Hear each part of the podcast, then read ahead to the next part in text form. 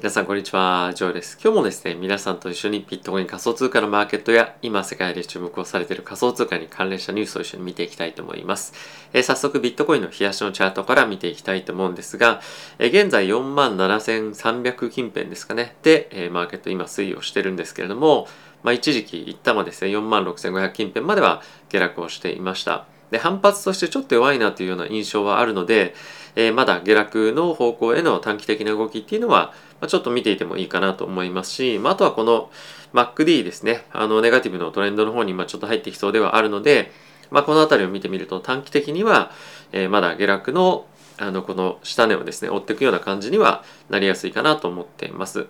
まあ、あとはですね他にもいろんな仮想通貨ビットコインだったりとかについての、まあ、結構ネガティブな、まあ、プラスもそうなんですけれどもネガティブだったりポジティブなコメントがいくつか出ているので、まあ、そのあたりを使いながら皆さんと一緒に現在のマーケットの方向感ちょっと見ていきたいかなと思っています。はい、であとはですねイーサについても、えー、3700をちょっと割れたところですかねところまでは一旦落ちていて、まあ、今あの小さい反発をしているというような状況ですかね、まあ、反発というほどでもないんですけれども、えー、こちらも同様で MacD については、えー、ネガティブなトレンドに短期的には今入ってきている状況なので、まあ、ちょっとあのテクニカル的にはあの買いづらい状況にはあるかなと思うので、まあ、ここであの拾ってみようかなとかっていうよりももう一段やっぱり落ちたタイミングで狙っていきたいかなっていうのは正直僕の中ではありますよね。で現在ちょっとオーダーを入れているんですがこの黄色のバンドの加減で今3550近辺で今入れています。で、まあでまあその後に段階的にいくつかポンポンポンと下に入れているんですけれども、まあ、ちょっと今のマーケットの動きを見てみるともう少し大きく下がってくるタイミングあるかもしれないなと思っているのでちょっとオーダーを下の方にずらそうかどうかっていうのを現在検討しているような、え状況ですかね。はいまあ、この辺りは後ほどの分析を、え見ながら、え考えていきたいかなと思っています。まあ、あとは結構気になっているのが、えトップ10の時価総額トップ10の、えトークンについて結構下落は見えてきているんですけれどもまああのそんな状況の中ではあるんですが、えここ最近好調のテラだったりとか、まあ、とは非常に注目をされているポリゴンだったりとか、まあ、とは、えこの動画でもあの一度取り上げたニアですよね。その辺りのここ最近ちょっと来てますよっていうようなレイヤー1のトークンだったりとか、え、レイヤー2のトークンとかっていうのが、まあ、結構底堅いパフォーマンスしているのであの、まあ、全般的にガツンと落ちてるとかっていうよりも、まあ、結構時価総額トップ10の中のトークンが狙われて売られているというような状況には今なっているような感じですね。はい、なのでまあマーケット総悲観というよりも、まあ、局所的に売られているものは売れてる売られてるし買われている銘柄については買われてるしというところで、まあ、若干その株式でいう中での、えっと、セクターローテーションみたいなっていうのが、まあ、起きているんじゃないかなと思うのであのもう少しその悲観的な局面みたいのは、えー、もう少し時間をえー、経ってからあのもしかすると来るかもしれないなっていうのはあの値動き見ても感じられますよね。はい、なのでもう少しちょっと様子を見ていきたいかなと思っております。はい、でここから、えー、皆さんと一緒にですね他の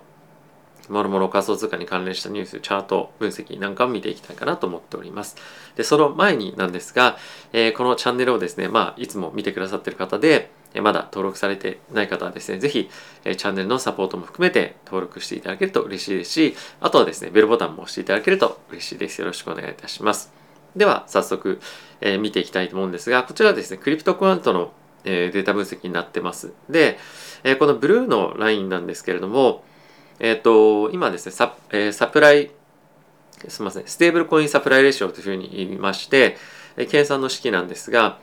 えっとまあ、ビットコインの時価総額割る、えステーブルコインの、えー、合計した時価総額になってるので今これどんどんどんどん下がってますよね。でこれはビットコインの時価総額が下がれば下がるほどもしくは、えステーブルコインの時価総額が上がれば上がるほどこのブルーのラインは下に行くと。でこれはどういうものを意味するかっていうと、まあ、ビットコインが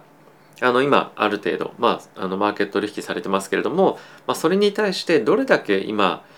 ステーブルコインの買い余力が今あるかっていうものを示しています。なのでまあこれが下がれば下がるほど、えー、まあ買いの圧力がマーケットに存在するというようなものを、まあ、一つの観点から示すものになっているんですけれども、まあ、今これがどんどんどんどん下がってきているんですが、まあ、僕の今の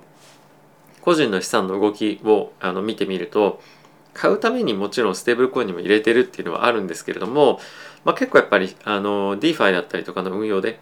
え使えたりもできるので、まあ、積極的に買うためにステーブルコインに今変えてるとかっていうわけじゃないんですよね。なので、まあ、この動きを見ていると、まあ、これが下がってるから、まあ、ものすごく買い圧力が、まあ、買いのパワーが、まあ、潜在的にはあるんですけれども、まあ、それが本当に、えー、ビットコインだったりとか他の仮想通貨を買うために使われている買うために、えー、まあ保管されているかステーブルコインがあの買い待ちの状態にあるかっていうと、まあ、少し僕は疑問かなと思うので、まあ、一応そのポジティブなブーリッシュに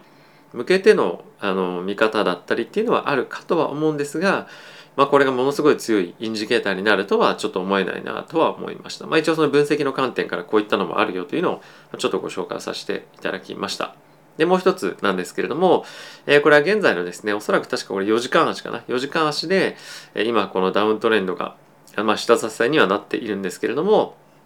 ありますと。まあ、ちょっと大きいチャートで見ましょうか。えー、こちら今のはビットコインのチャートではあったんですが、えー、と4時間足で、えー、見てみると、まあ、このラインですね。これが一応サポートにはなっているんですが、このまあ5万3000近辺のところで、あの、まあ、ここがレジスタンスに、あ、違う、サポートにはなっていたところを大きく抜けて、まあ、次はレジスタンスに上を押さえるようなラインになっていて、そこをまあ、リジェクト、まあ、あの抜けることができなかったのでまた今下がってきているような状況にありますよというのがさっきの局面の説明になっていたんですが、まあ、やはりこの5万ここかな、えー、5万6千とかのこの一旦の大きなダウントレンドのラインを、まあ、抜けていくかどうかっていうところの、まあ、一旦勝負をしてでそのまた先にこの短期的なえダウントレンドのラインこの辺りで言うと大体まあ4万3000ぐらいですかね。まあ、この辺りをトライしに来るかどうかっていうのが一つ見方としてはあるんじゃないかっていうふうに見てる人もいます。で、まあ、これ結構あの、まあ、どうかなっていうふうに思う一方で別の分析と組み合わせてみると結構現実的かなと思ったのでちょっとあの合わせて見ていきましょう。でもう一つあの見ていきたいニュースなんですけれども、まあ、今この4万7000近辺っていうところを、まあ、一旦ちょっと割ってきてる状況ではあるんですけれども、えー、ここであの買うのは今リスクリワード的には結構いいんじゃないですかっていうような記事があの一つありますとタイトルはですね。で中身を見ていくと,、えー、と4時間足の RSI で、えー、結構加減のバンドまで今達してきているので、まあ、ここですね。はい、でこの辺りのインジケーターを見てみると、まあ、買いなんじゃないかっていうふうな、まあ、意見としてはうんうんまあ確かになるほどなというのはあのあると思うんですね。で、まあ、そんな中この記事の中でもう一人あの意見をご紹介されてる方があの取り上げられてる方がいらっしゃるんですけれども、えっと、過去のこの取引のボリュームを見てみると今っていうのは、まあ、そんなに大きな取引が起きてないと。でそういったところを見てみるとまだセリングクライマックス来てないんじゃないのっていう意見もあるんですよね。でまあその観点から、えー、見てみましょうと。でこれが現在4時間足のチャートになっていて4時間足ではテクニカル的に見てみると RSI のインジケーターで、まあ、買いっていうような風には見えますよねと。ただしこれを冷やしに、変えてみると、えー、今ボリュームほとんど出てないんですよ。で過去の大きな、まあ、売りの局面見てみると例えばここでもいいですけどもこうガツンと大きく売りがあったりとか、まあ、あとは売りの局面だとここですかね。ここでも売りのあの縦のボリュームのバーがバーンって出ていたりとかここもまあ出ていますと。で現在こんな状況ほとんどバーが立ってない状況でもあるので、まあ、ここはもう一旦セリングクライマックス来るんじゃないかっていうような見方もあるというふうなのが紹介をされています。で、まあ、僕もどっちかというとこのボリューム全然出てないよねっていうところを見てみると、まあ、かなり今マーケット薄いので、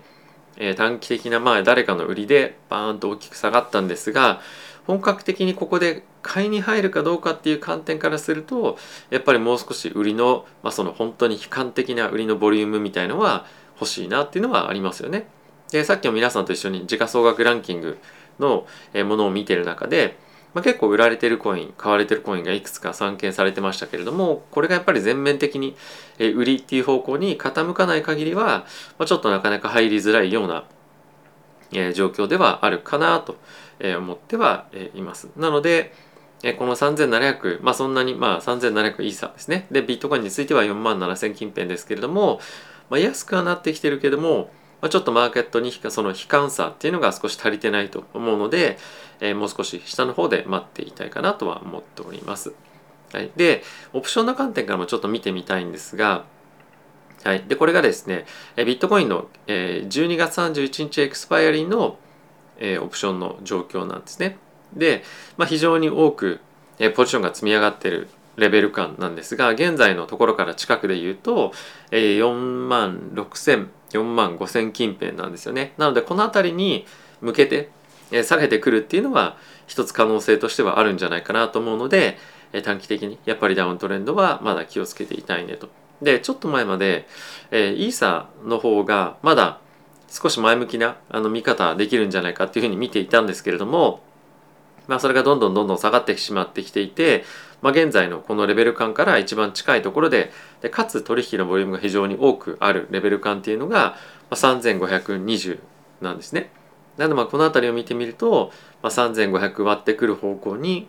大きな短期的な売りが、まあ、入ってもおかしくないかなと思っているので、まあ、この辺りはあのこの前まではちょっとアップサイドあるんじゃないかっていうふうには見ていたんですが、まあ、一旦はちょっと短期的にはダウンサイドを見ておいて、まあ、この年明けこのオプションのエクスパイリが終わった後に、まあ、急反発みたいな感じは、まあ、あるかもしれないので、まあ、3500前後のところのレベルで買えるようであれば非常にいいんじゃないかなと思って今ちょっとその辺りで狙っていこうかなと思っております。はい。で、ここからまたニュース関連見ていきたいと思うんですが、ちょっとこれ2日前ぐらいの,、まあ、のニュースというかコメントなんですけれども、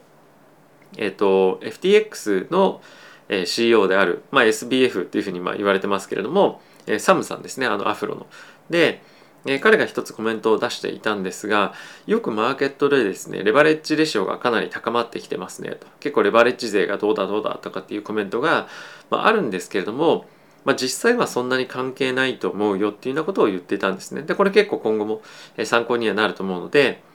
ちょっとご紹介させていただこうかと思ったんですが、結構そのハイレバーの人たちっていうものはそもそも大手じゃないと。大手じゃないというか大口じゃないと。やっぱり結構個人投資家でそんなに資金がない人たちが、まあ、結構ハイレバーの取引をする。もしくはハイレバーって言っても5倍とか10倍とかっていうよりも、まあ、もっとハイレバレッジな取引ですね。なのをするので、まあ、正直そこってあんまり見なくていいんじゃないっていうのが、まあ、彼の意見としてあるようです。で、実際彼は中の人間なので、まあ、いろんなフローとかも見えていると思うんですよね。なのでそのハイレバレッジの人たちがポジションを解消することでマーケットが崩れるっていうのもあの事実としてあるんですけれどもそうじゃなくてそこで一緒に売ってる人たちもやっぱり見ていかないといけないよねっていうのが、まあ、彼の中であの持ってる意見なんじゃないかなと思います。まあ、あのそこまでは言及してなかったんですがやっぱりそういった人たちをあの、まあ、売らせるために大口がその売ってるっていうのも、まあ、あるかと思うんですけれどもやっぱり重要なのは、まあ、本当にある意味現物だったりとかあのそういった大口のポジションを持ってる人がどっちに動くかっていうところなので、まあ、そのレバレッジの人たちがどうだとかっていうよりも、まあ、実際に本当にレバなしとかでしっかりスポットで買ってる人たちの動きをしっかりと見ていくことが、まあ、流れをつかむ上で重要なんじゃないかっていうような、まあ、記事でした。まあ、これ結構参考になるなと思ったのであのご紹介をさせていただきました。はい、で次なんですけれども、えー、現在ですね、えー、イーサリアムのノンゼロバランス、まあ、その少しでもビットコインじゃなくてイーサリアム持っていれば、まあ、これにカウントされるんですけれども、まあ、それのアドレスの数がですね、オールタイムハイを更新しましたよというような記事ですね。はい。まあ一応こちらなんですが、拡大してみると、えー、こんな感じになっていますと。どんどんどんどん今上がってきていて、まあ、このイーサリアムの価格のあのまあ調子がですね、あんまり良くはないんですけれども、まあ、NFT だったりとかっていうところの人気も、えー、相まってですね、今どんどん上昇しているような状況にあります。で、これは、ま、潜在的に非常にいい傾向かなと思います思いますし、まあ、これ今後も続いていくんではないかなと思うので、まあ、この辺りはそのイーサリアムを使ってる人がどれだけ増えてきてるか、まあ、今後買う人たちの潜在の数だと思うので、まあ、この辺りは注目して見ていきたいかなと思ってます。まあ、ただあの今の条件見ても分かる通り短期的にあの影響があるようなえー、まあ数値ではないので、まあ、その辺りは頭に入れながら見ていきたいかなと思っております。はい続いてはこちらのニュースなんですが、えー、皆さん Bored Ape Yacht Club あの非常に猿のですね NFT で人気になっているものをご存知かと思うんですけれども、まあ、それの、まあ、兄弟分というか派生してできている Mutant Ape Yacht Club というものがあるんですねでこちらのちょっとあの何ですか？あのお化けみたいな感じの猿なんですが、まあ、これの取引で、まあ、昨日非常に大きな4 million を超える取引があったので、まあ、非常にあの注目を集めてますよというような記事となっています。でここ最近ですね非常にあの取引高だったりとかフロアの価格もですね1週間2週間ぐらいで倍になってきていて、えー、これ来年やっぱりゲームが出てくるというところもありますし、まあ、いろんな他のまあ、例えばアディダスだったりとかまた新しく出てきてる、え、オジー・オズボーンさんとの、まあ、コラボだったりとかっていうのもあって、まあ、結構非常に注目が集まってきていると。でこの辺り見てみるとやはりあの、まあ、投資という観点からなんですがあの安い NFT 買ってるよりもやっぱりこういうような話題性があるものを持っている方がいろいろとあの注目が集まりやすかったりとかコラボがあったりとかあとは、まあ、コラボ、まあ、これも同じかもしれませんが企業がこのシリーズと一緒にコラボすることによってどんどんどんどん、まあ、相乗効果で価値が高まっていくっていうような、まあ、イベントがですね起きやすいのであのまあ結局どれを持ってるかっていうどれを買おうかって考えた時に、まあ、ある程度やっぱりその注目度があったりとか名前があるものでないと、まあ、価値が上がってきづらいっていうのはこういったところを見ても、正直あるかなと思いました。やっぱりこの NFT については好きだから買うっていう側面も、まあ、ある一方で、まあ、そのも買った NFT がどんどんどんどん値段下がっていくのは嫌じゃないですか。でそう考えると、まあ、ある程度、まあ、クローン X もそうですけれどもみんなが欲しいと思うみんなが注目するものを、まあ、買わないと、え価値の保全という観点からは難しいのかなと思うので、まあ、やはり高いものがさらに高くなっていく人気があるものがさらに人気があの出ていくっていうようなストーリーは今後も継続していくのかなと思いますしあとはやっぱり企業もですねあの注目をされているような人例えばそのインフルエンサーだったりとかが持ってるようなシリーズ NFT のシリーズと一緒にコラボしたいっていうのもあるのでまあ、何か買うのであれば、まあ、あのこれを買うのがいいですよっていうわけじゃないんですけれどもそういった観点からも考えておかないと将来的な価値の下落は避けられないかなと思うのでえ注目をまあしていきたい一つの関連の観点ニュースの観点かなと思ったのでご紹介をさせていただきました。はい。ってことで、えー、皆さんいかがでしたでしょうか。マーケット今全般的にはちょっと緩いような時代になってますけれども、えー、この緩い試合もう少し続きそうだなっていうのは、まあ、僕のその肌感覚で申し訳ないんですけども、えー、今はあるかなと思ってます。まあ短期的な反発っていうのは一日、あのー、まあ、の中であるとは思うんですけれども、まだ安心して買えるような状況ではないのかなと思うので、もう少し僕はですね、下で待っていたいかなと思っております。はい。ということで、えー、皆さん今日も動画ご視聴ありがとうございました。えー、残すところあと2日で2022年を迎えると2021年を終えるというところでは、えー、ありますけれども、えー、本当になんかいろいろ僕にとっては、えー、起こった1年でした、えー、結構ですねこの YouTube も本当にこの1年間で登録者あのありがたいことに、えー、皆さんに登録していただいたこともあって、えー、増えたりですとかあとはチャンネル自体も2つに増やしたりとか、まあ、本当に結構いろんな活動が今年はできたこともあるので、まあ、まずそれ1年、えー、感謝したいなというような気持ちがいっぱいです。でまた来年については、まあ、幅広くさらに多くの活動に対して、え、取り組んでいきたいかなと思っているので、まあ、そういったところでですね皆さんにもいろいろとまあ、発信というかですねお伝えできるように頑張っていきたいなと思いますので、えー、まだあと2日ありますし、まあ、今年もまだまだよろしくお願いしますというところと来年もですね、えー、何卒よろしくお願いいたします。ということで、また次回の動画でお会いしましょう。さよなら。